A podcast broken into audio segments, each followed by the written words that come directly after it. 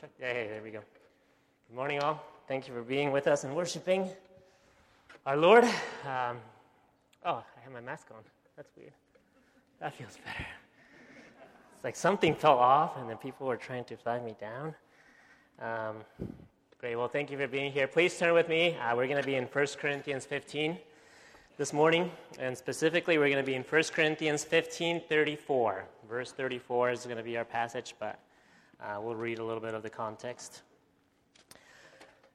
And I just want to start by saying um, Scripture accomplishes many things, right? Scripture uh, doesn't just encourage us, uh, Scripture is helpful, right? Uh, is God breathed, it is useful for teaching, for rebuking, uh, for correcting, for training in righteousness, right? So Scripture accomplishes a lot of different things. And so preaching ought to do the same thing, okay? Preaching shouldn't always be just encouraging us, shouldn't always just be, even though it does, right? Because God's word encourages us. But sometimes it will seek to correct error Sometimes they'll seek to instruct us and give us knowledge. Well, this morning, um, I will be preaching against a sin, against one of your sins, church, and that is the sin of apathy. Okay? I will be preaching against your apathy. Um, and if you ask why, why, why would I preach against your apathy? Well, church, um, the reality is that you have lost sight of what is most important. Your love for your Savior and the things of God in many of you has really grown cold. Okay, so in the new year, uh, I want to take this as an opportunity. You know, we all, from time to time, we all need wake up calls, right? We all need wake up calls. In our sin, if we leave it unchecked, like we're just going to go the way that we want to go. And so from time to time, we need a wake up call. And I hope that this morning, for some of you, this is the wake up call that you need. Uh, that you've been sleeping, that you've been walking in drunken stupor, as we see in the passage. And so my hope is that this message will be a short exhortation uh, to get you away from being indifferent about the things of God and remind you truly what you're living for. So, with that said, we're going to be um, 1 Corinthians 15. Um, we're going to, I'm in Romans, that's why. Uh, 1 Corinthians 15. I'm gonna, we're going to read verses 12 through 19 and then 29 to 34, um, just so you can get an idea of the passage. But um, just so you know, I'm not really going to touch on much of the other passage. I'm not going to touch on what it means to be baptized on behalf of the dead. Okay? All, all that I'm going to tell you uh, is that what matters, what Paul is arguing for, is that Christians, um, you know, we, we, baptism basically does not make sense apart from the resurrection. Okay? So um, we'll see here, here in just a second. So um, let's read um, and then we'll pray. So 1 Corinthians 15, starting in verse 12. Now, if Christ is proclaimed as raised from the dead, how can some of you say that there is no resurrection of the dead? But if there is no resurrection of the dead, then not even Christ has been raised. And if Christ has not been raised, then our preaching is in vain, and your faith is in vain. We are even found to be misrepresenting God because we testified about God that He raised Christ, whom He did not raise, if it's true that the dead are not raised. For if the dead are not raised, not even Christ has been raised. And if Christ has not been raised, your faith is futile, and you are still in your sins. Then those who also have fallen asleep in Christ have perished. If in Christ we have hope in this life only, okay, if in Christ we have hope in this life only, we are of all people most to be pitied. Then turn with me, verse 29 uh, to 34. Otherwise, what do people mean by being baptized on behalf of the dead? If the dead are not raised at all, why are people baptized on their behalf? Why are we in danger every hour? I protest, brothers, by my pride in you, which I have in Christ Jesus our Lord. I die every day. What do I gain if, humanly speaking, I fought with beasts at Ephesus? If the dead are not raised, then let us eat and drink, for tomorrow we die. Do not be deceived. Bad company ruins good morals. And here's where we're going to spend the chunk of our time here this morning, verse 34. Wake up! From your drunken stupor, as is right. And do not go on sinning. For some have no knowledge of God. And I say this to your shame. Let's pray. Father, I ask that you would do something that only you can do. Uh, and Father, this, this morning I ask that you would open uh, our eyes. Father, that we would recognize our condition uh, that we find ourselves in. Father, forgive us. Forgive us for treating the things of you lightly. Father, for prioritizing things that are earthly as opposed to eternal. Father, help us to have heavenly eyes that look to you. Lord, we have lost sight. We have lost our way. Um, and so I ask, Father, that you would do a good work in us to help us to not be the same. Lord, wake us up, change our hearts, change our attitudes. May we seek to live and to be humble and to walk rightly before you. So I just ask that you would open our eyes and ears to hear from you and that this, uh, your word would bear much fruit this morning. So I just pray, Father, that you would do this in Jesus' name. Amen. Amen. Okay, quickly, context. Okay, 1 Corinthians 15. Um, Paul is giving an exposition of the gospel, right? Especially as it relates to the resurrection of the dead.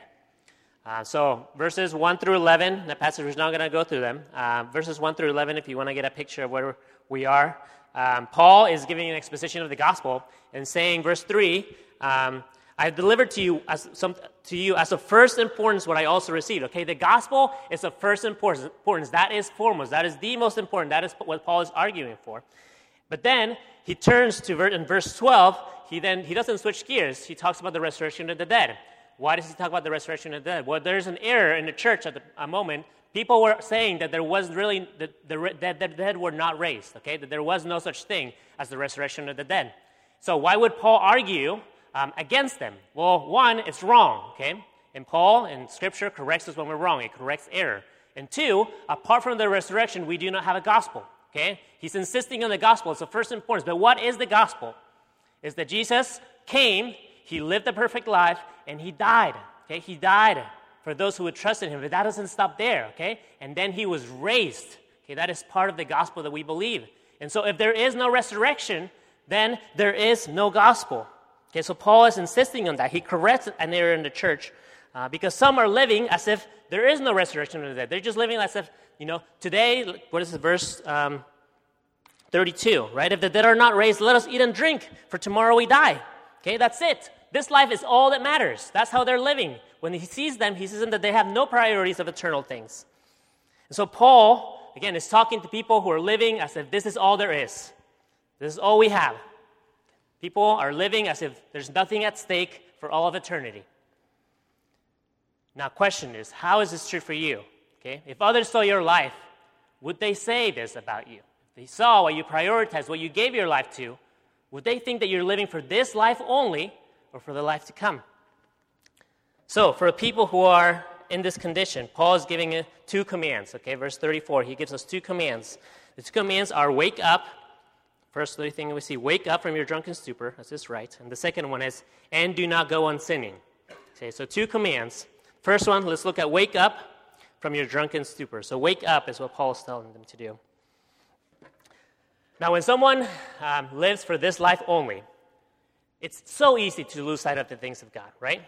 And Paul recognizes that in the church, okay, in the church, not just in the world, in the church, there are some who, in a sense, have fallen asleep to the things of God. Why? Because if life, this life is all that matters, right? Their efforts are going to be consumed with earthly things, right? Pursuits of this life, how they can get pleasure, how they can get comfort, money, self preservation. All of these things take priority instead of God if this is all there is. Okay, these people have lost interest in the beauty of Christ and of the responsibilities before Him. So, church, how does this describe you specifically? How does it describe you? Is your life so consumed by the things of the world that you have neglected God in your daily walk? Are you really living as if there is no resurrection of the dead? Does eternity not even play a role? Okay, when you wake up, that doesn't even play a role in your mind. Okay, this is you, church. This is why I'm preaching this passage, because this is you, and I want you to wake up.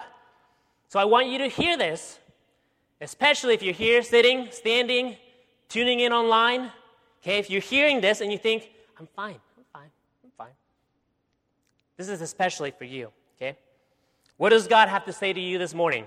Wake up. Wake up from your drunken stupor. This is right. Come out, okay? Come out of your state of apathy. Open your eyes to see how you have abandoned the Lord. God here is calling you. Okay, wake up. Return to me. I am here for you. I'm ready to receive you. Because the state that you're in is not good. Okay? It is not good.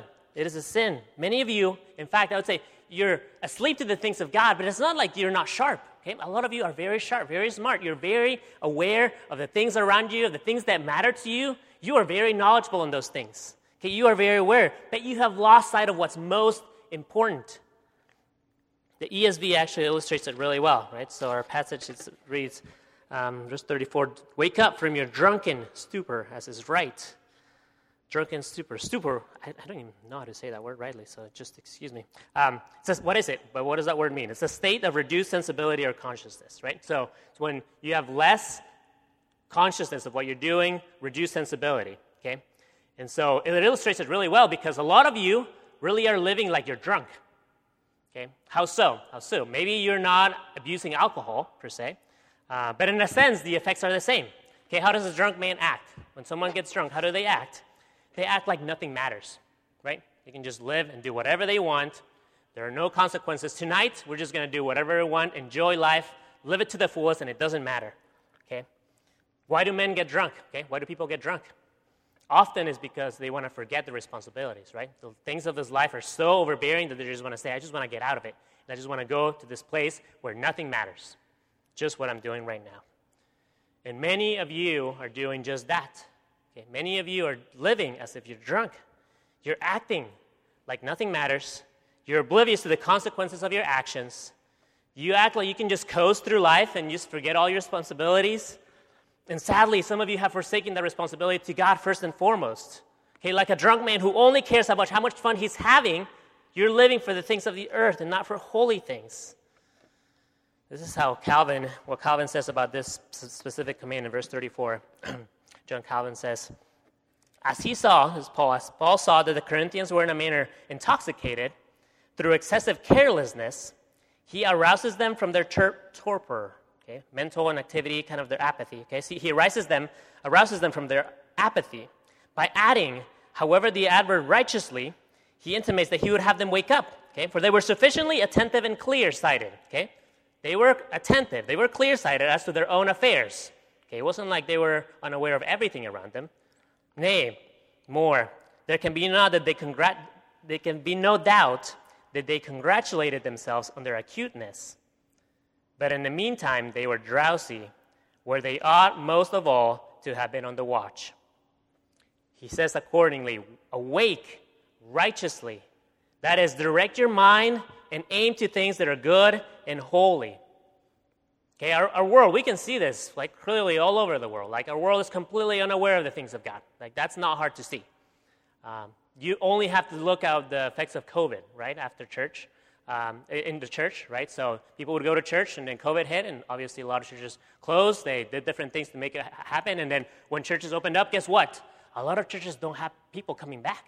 People, people got so used to either just tuning in online or just decided, hey, you know what? Church was good for a while, but I'm going to go ahead and do something else on Sunday mornings. Okay, something happened. COVID came and hit, and then people are we see that people are not going back to churches. People that we care for, family members, are just forsaking church completely. Okay, so we know that this happens in the world, but I want you to see this happens in our church too. Okay, how many of us have been tempted to just say, hey, you know, don't really feel like going to church today. I'll just log into Zoom and do church over Zoom. Okay? How many of us have been tempted by that? Okay? It lives in us.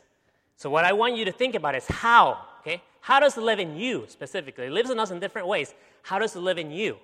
How are you asleep? In what ways are you indifferent about the things of God? Let me ask you some questions. Okay, how do you know if you're asleep? Well, the easiest way to tell, right, is if you're no longer delighting in the, um, the things of God and the means of grace that God has given us. You've, if, if that's the case, you've likely been asleep to the things of God. Okay? So ask yourself, when was the last time that you opened God's Word with joy?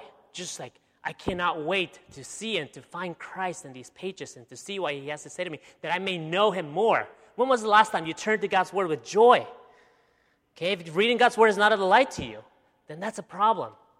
Okay, what about prayer? How wonderful that we can pray to our Heavenly Father, that we have an avenue to communicate with Him, that He wants to hear from us. And yet, how many of us just neglect this completely? Okay, we can't even give 10 minutes to prayer a day. It's shameful. It's shameful. It's bad when you're so consumed with your phone and your notifications that you're praying that you keep on getting distracted by the notifications of your phone, right? It just shows your priorities. Okay, if you dread worshiping, if you dread coming to church, if you dread singing to the Lord, if you're like, well, I, I don't sing, you know, I don't sing, you've most likely deserted your first love. Okay, all of this just reveals something that's happening in your heart, likely your apathy towards Him. Okay, a couple more. If you're discontent, if you're always just discontent, you're just someone that like is always, something's always wrong, something's always bad. Like you're like you're serving a good God. Okay, this is what I want you to see. You're serving a good God. Why are you so discontent? Why are you so moody? Okay, it's easy, of course, to be mopey all the time if all there is is this world, right? Life can suck. Life can go really badly. Plan, our plans do not go as we planned them. Okay, so if your hope is in this life only, of course you're going to be in a bad mood. But guess what? You're not living for this world. You're living for somebody else, and He will accomplish His purposes. Okay? So have just a little bit more joy, church. Okay? Don't be discontent. Act with joy. Live for joy that you're serving a God who will accomplish His purpose in you and in this world. Okay? So have faith. Let me touch again on prayer. Okay? I'm even going to say this for those of you and um, those of us in full time ministry. Okay? This is even a big temptation to just neglect prayer. But I just want you to see this. Okay? Is your work really that important that you can neglect prayer? Think about Jesus, okay? If you think that, think about Jesus. Was his work important here on earth? He had a limited time here on earth to work and to glorify the Father. And what did he prioritize? Okay, he did not go much time without prayer. He would go off on his own and pray in the middle of the night. Okay, what did he prioritize? Prayer in his ministry. So prioritize prayer in your ministry. Don't think that your work is more important than Jesus'. And now let me talk specifically for a second to, um, to the men in our church, specifically to husbands and to fathers, right? Because as I was thinking of this passage, just a lot of us just kept coming to my mind. Okay, so I want to talk to you specifically. Husbands, fathers, we need to step it up, okay? We really do need to step it up. Some of you are just unaware of the spiritual condition of your family. You may be providing physically, right? And that's good. But you've made that your standard, right? That, that's it. For you, it's just like, well, I'm, prior- I'm, I'm providing, and that, that becomes it for you. Okay? When actually your family may be drowning in their sins. So, do you know, okay? Do you know how you need to help your family? How you can help your wife? How you can be teaching your children? Okay? If your children are unruly, it is on you to discipline them. Okay? It is your responsibility. And I know that being the leader in the home is a big weight, it's a big responsibility. And trust me, I get it. Like, I do not like responsibility. Like, half of this week, I was just trying to run away from all the responsibility I had. Okay, I get it. But don't run away from the things of God, okay? God has given them to you for a reason, for your good. So trust in Him. Okay, some of you act like you can just be absent and you just do your own thing and then, like, well, you know, I, I hope they're doing okay. I hope it'll work out for them. You know, don't be aloof, okay? God has called you to be present. So be an example to your family, especially to your children, okay? Especially to your children. If your children see you watching TV, but they never see you opening up your Bible, what does that say? Okay, what does that say? If they see you and you don't prioritize church on Sunday mornings, don't, don't be surprised when they grow up and they neglect church too. Okay, you have a great responsibility ahead of you, and we need to wake up. You've been asleep for, asleep for some time. So I want you to open up your eyes before it's too late. Okay, your family needs you. So return, okay? Return to the service of God. And all of us, okay? All of us, we need to wake up from our drunken stupor, as is right. Okay, this is what is right. This is what's pleasing to God. Second command Wake up from your drunken stupor, as is right, and do not go on sinning. Do not go on sinning. Your apathy is a sin. Your apathy towards God is a sin. And what is your apathy leading to? what is your apathy leading you to? It's actually leading you to more and more sin. Okay, there's a pr- principle in Scripture that uh, sin is always going to lead to more sin. Sin is always going to lead to more sin. Okay, well, so we're fools if we think that we can just, you know, okay, I'm going to sin so I get kind of like, you know, get that over with, and now that's going to help me not to sin. No, sin is deceitful. It always wants more and more and more.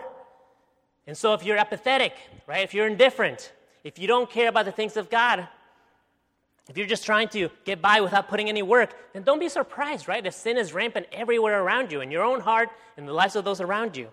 Sin lives in your heart, sin lives in the walls of your home. Okay, so don't live as if it's not there.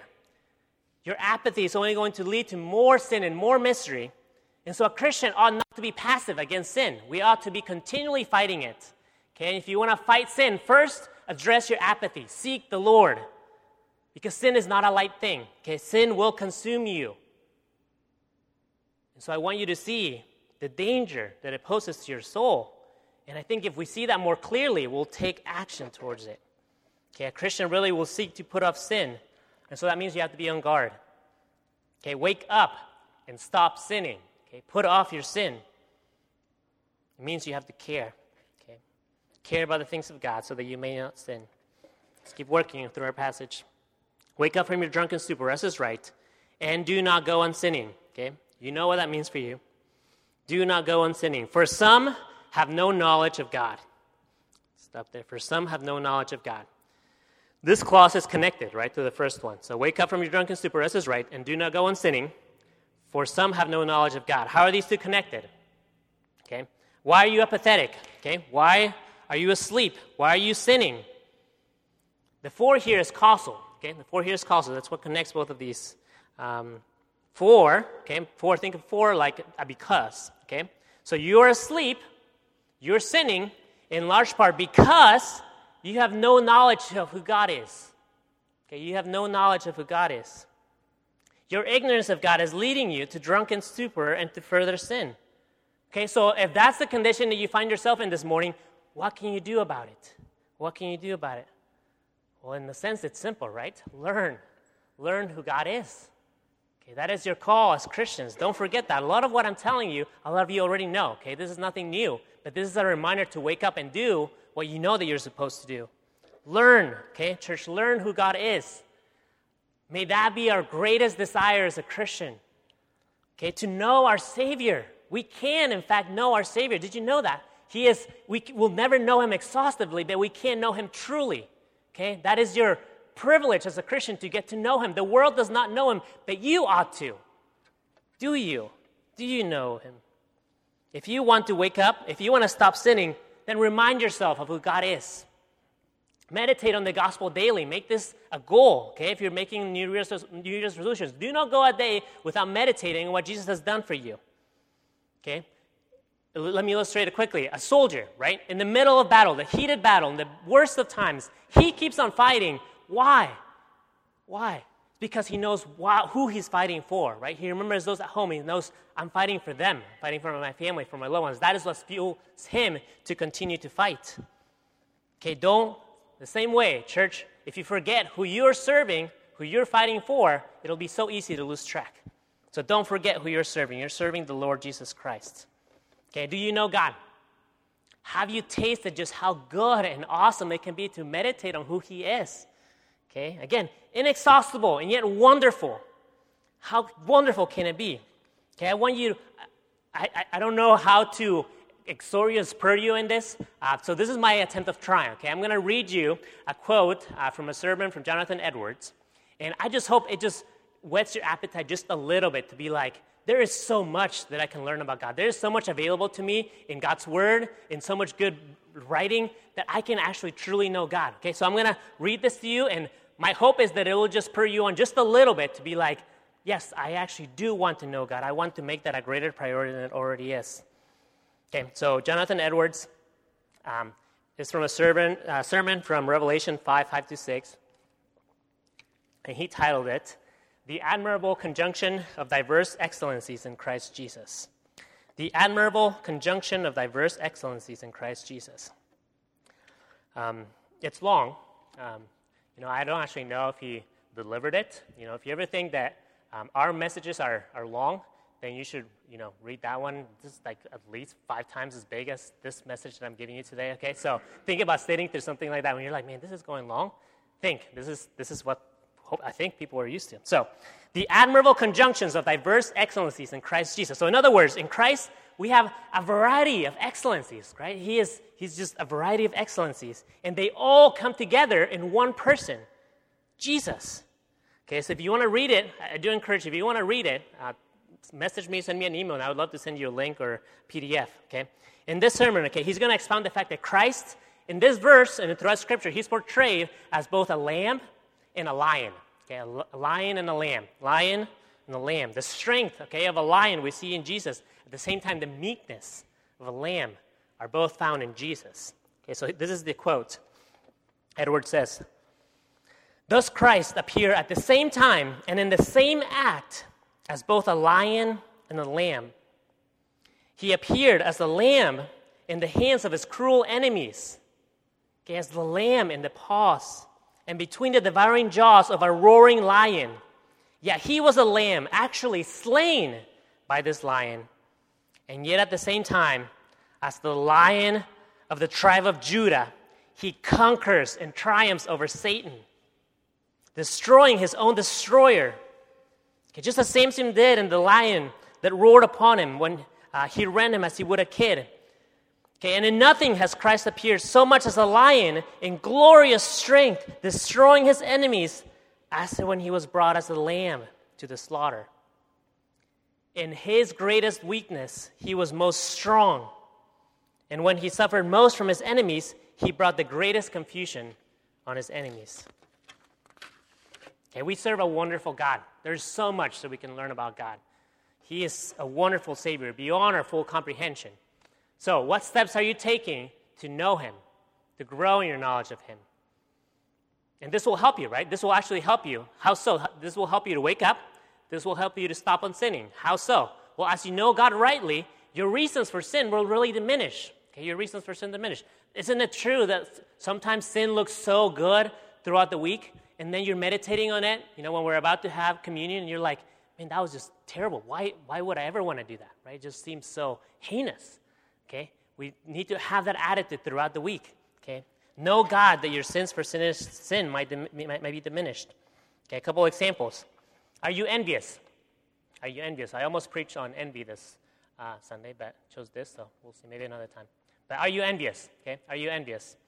Do you covet your, the your brothers, your sisters' possessions? Maybe their blessings? Maybe their giftings? Maybe their spouses? Okay, this is not uncommon. Uncommon. Ah, you know what I'm saying. When you envy, okay, when you're envy, when you're coveting things that are not that are not yours, that are others, that God has given to others, okay, what ought you to do? You meditate on God's wisdom. Okay, God is full of wisdom. He is the source of all wisdom. Okay, and what does that mean? Okay, nothing escapes his sight, and he always does right. Okay, his, mesh- his wisdom is immeasurable. He does not, does, so if that's true, does he not know what he's doing with you? Does he not know what he's doing with your condition? Okay, why he's giving them that and not you? Do you know better than God? Think about his wisdom. He knows exactly what you need. So trust him. Think of his wisdom when you're envious of what others have. Okay, are you foolish? Are you foolish? Are you pursuing earthly pleasures that you ought not to seek? Examples laziness, sexual morality, drunkenness. Okay, if these are your pursuits, then let your mind dwell on the fact that Christ is all satisfying. Okay, he is all satisfying. He is the source of everything that is good. Anything that we have taken delight in that is good and that is pleasing to our soul is of God. Okay, so why? Okay, when you're meditating on that, that Christ is all satisfying, and you come to see Him and know Him and experience the fact that He satisfies your soul, why then would you settle for lesser pleasures?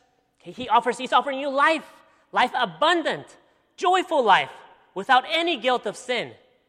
Why choose any other path? Thirdly, are you living in apathy? Okay, apathy, what we're talking about this morning. If that's true, if you found yourself just getting carried away by the things of this world, then let your thoughts be full of the magnitude of God's glory. Okay, His glory is so great that the earth and the heavens cannot contain it. Its radiance is greater than that of the sun. Okay, you cannot behold the fullness of God's glory and live. That is how great His glory is. And so, when you meditate and you think of that, how can you be so cold and indifferent? when this is the God that you're serving. Lift up your eyes. See that a life lived for God is to be desired more than all eternity, more than all riches, more than the praise of man, more than a lasting legacy. Okay? You're pursuing something better because God is glorious. All of it that we pursue on this earth, everything will fade away, but God's kingdom will not. You have the greatest mission that anyone could ever be given. So why are you so indifferent about it? As if it doesn't matter. Moms, why, why does it seem like, why do you assume that your job with the kids is not important? No, don't live in apathy to the responsibilities God has given you. You are serving the Lord Jesus Christ. He's given you a great responsibility. Okay, so act and live like it. I don't want it to be said of any of us, church, that we don't know who Jesus is. Okay, we might think that we know, but do you truly know who he is? And I want you to see there's so many opportunities in front of me to know him. So I want you to take advantage of those. There's ever a chance and we're like, I can learn who Jesus is more, I want you to know, I want to, I want to be the first one to sign up, to jump into that opportunity, to take advantage of it. Okay? The world obviously is ignorant of God, who God is. Okay? That's not hard to see. But I want you to recognize ignorance of God lives in a church, in our church. It was present in the Corinthian church. Shouldn't be a surprise that it's present in the church today. And sadly, again, why I'm preaching this to you is because some of you are still babies, okay, when it comes to knowing God. Obviously, all of us are guilty in some way of this because we all ought to know God more than we do. Okay? We, we should be all farther along in our understanding of Him. When we think of all the blessings, all the opportunities, all the sermons, all the books, all the teachings that we've received, why are we not farther along? Okay, God has given us many blessings and we've wasted a lot of it. Okay, so this falls on all of us. But I want you to see ignorance is a sin, it will condemn you before God. And a lot of you have grown up in the church. Okay, you've been in the church ever since you were a little baby. Okay, I'm part of that. I've been part of a church, at least a church, for a long time. Okay, some of you have been part of our, uh, our church specifically for many, many years now. And yet, some of you right, are forsaking all the opportunities that you have to know God. You're forsaking things like small group, like scripture reading, getting with other believers who will push you to grow. All these things are being wasted. You have the Bible, you have so many books that can enrich your knowledge of who God is. And yet, and yet, many of you remain still babies, infants, when it comes to your knowledge of God. You have a surface level understanding. You might understand who he is in part, but do you know him? Do you desire to know him more? That's what I'm going for right here. Is I just want you to spur something in you that says, there is more. Okay, there is more in Jesus that I can explore, that I can find out, that I can discover. It is available to me in Christ, and I want you to say, I want to pursue that. Okay, I do not want to be ignorant of the things of God. I don't want it to be said of me that some of you have no knowledge of God. I don't want that to be said of me. Okay, I want to have true knowledge of who God is. Healthy Christian grows. Okay, healthy Christian grows. So don't make excuses why you're not growing. Okay, it's shameful Okay, it really, when we get to here in a second, it is shameful when we're not pursuing after God. Okay, I was thinking, it is like, it is really shameful. You, you say, well, I'm, I'm not a reader. It's really hard for me to memorize scripture. Well, it's really shameful, okay, when a lot of us can quote the office better than we can quote scripture. Okay? We can quote the office and we can't quote a single verse of scripture. That is shameful, church. Okay? It takes a lot of work. I'm not saying it just comes easy, okay? It, it may come easier for some than others, okay? But it's, we all have to put in the work. And yet the work is worth it, okay? It's worth it. It's worth it. Forgetting God is one of the most common sins, okay? We see it throughout all of Scripture. This is not new. This is not new to the Corinthian church. This is not new to our church. Think of how many times God calls Israel to not forget the things, to remember, okay? To remember what I've done. Remember what I told you, okay? So don't forget God. Don't forget the things of God.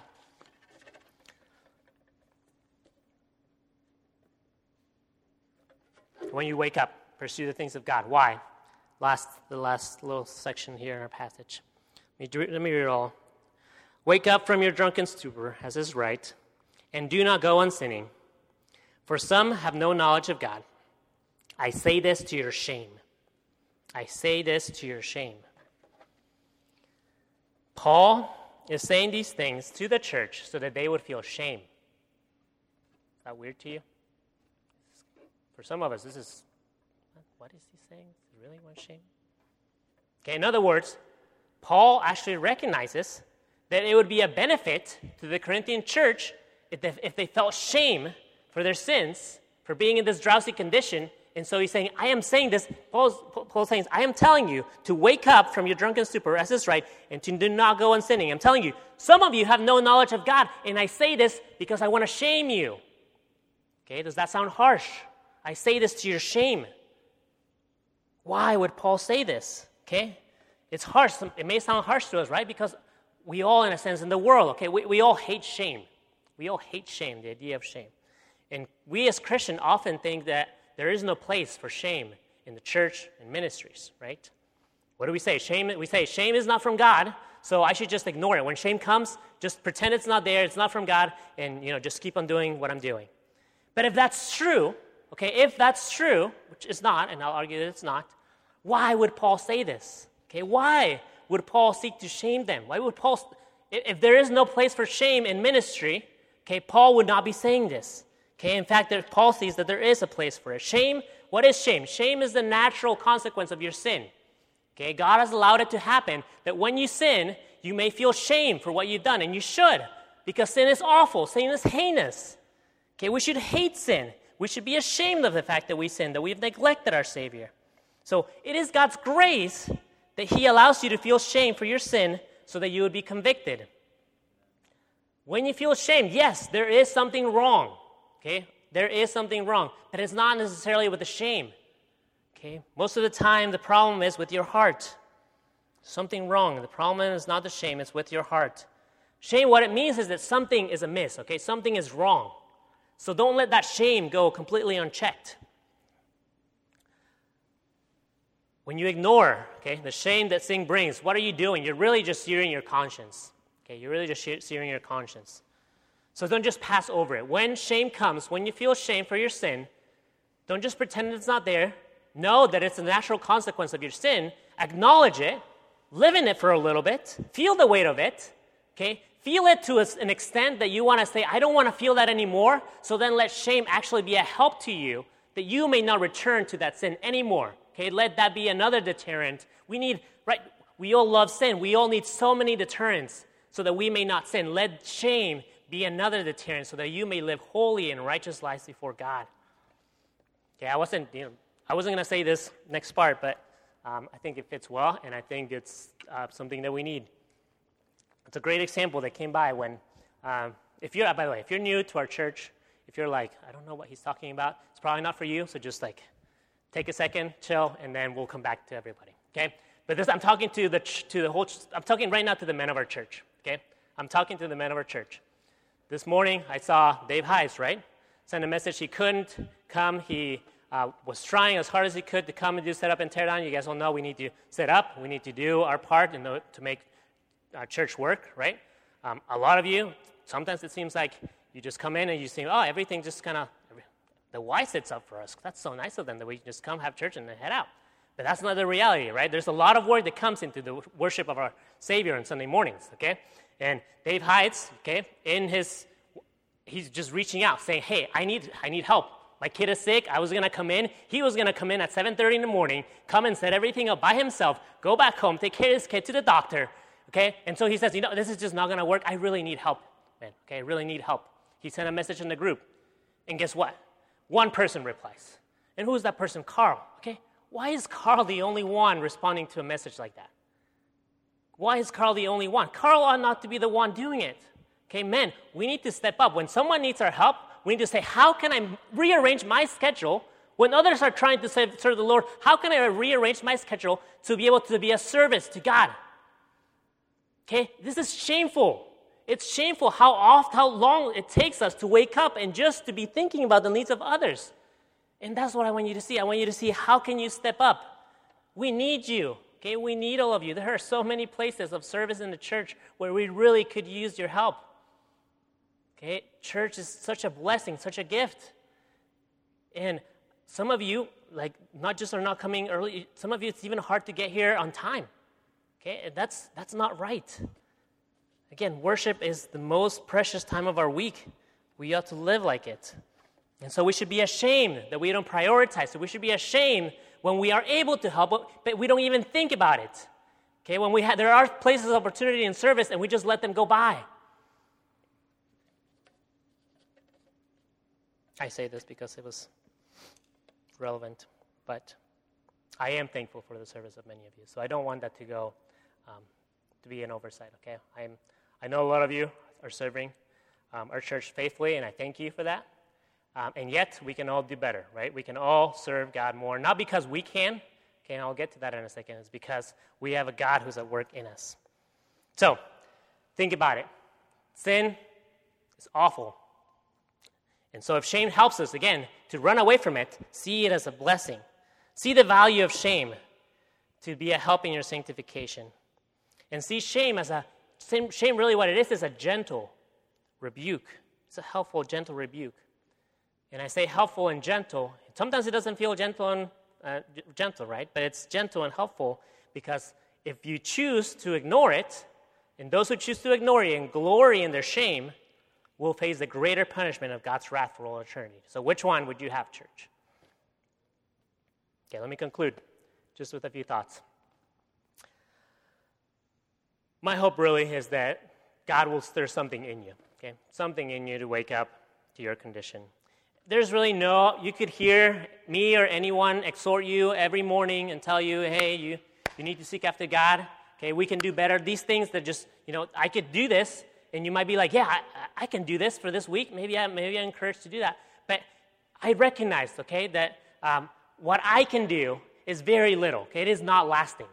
So what I want is for you not to focus on this moment, this message particularly. I want you to be able to turn and go to the one that will help you have a lasting, okay, have a lasting impact. Actually, th- turn to the one who can help you remain and be steadfast to the foundation that will help you actually remain walking faithfully in Christ awake for everything He calls you to. I want you to turn to your Savior. Okay, church, I want you to turn because it's only as you experience Him, it's only as you experience who He is and taste just the goodness, okay, of how good it is to know Him and walk in His ways and serve Him. It's when you do that, that's going to be the lasting thing for you.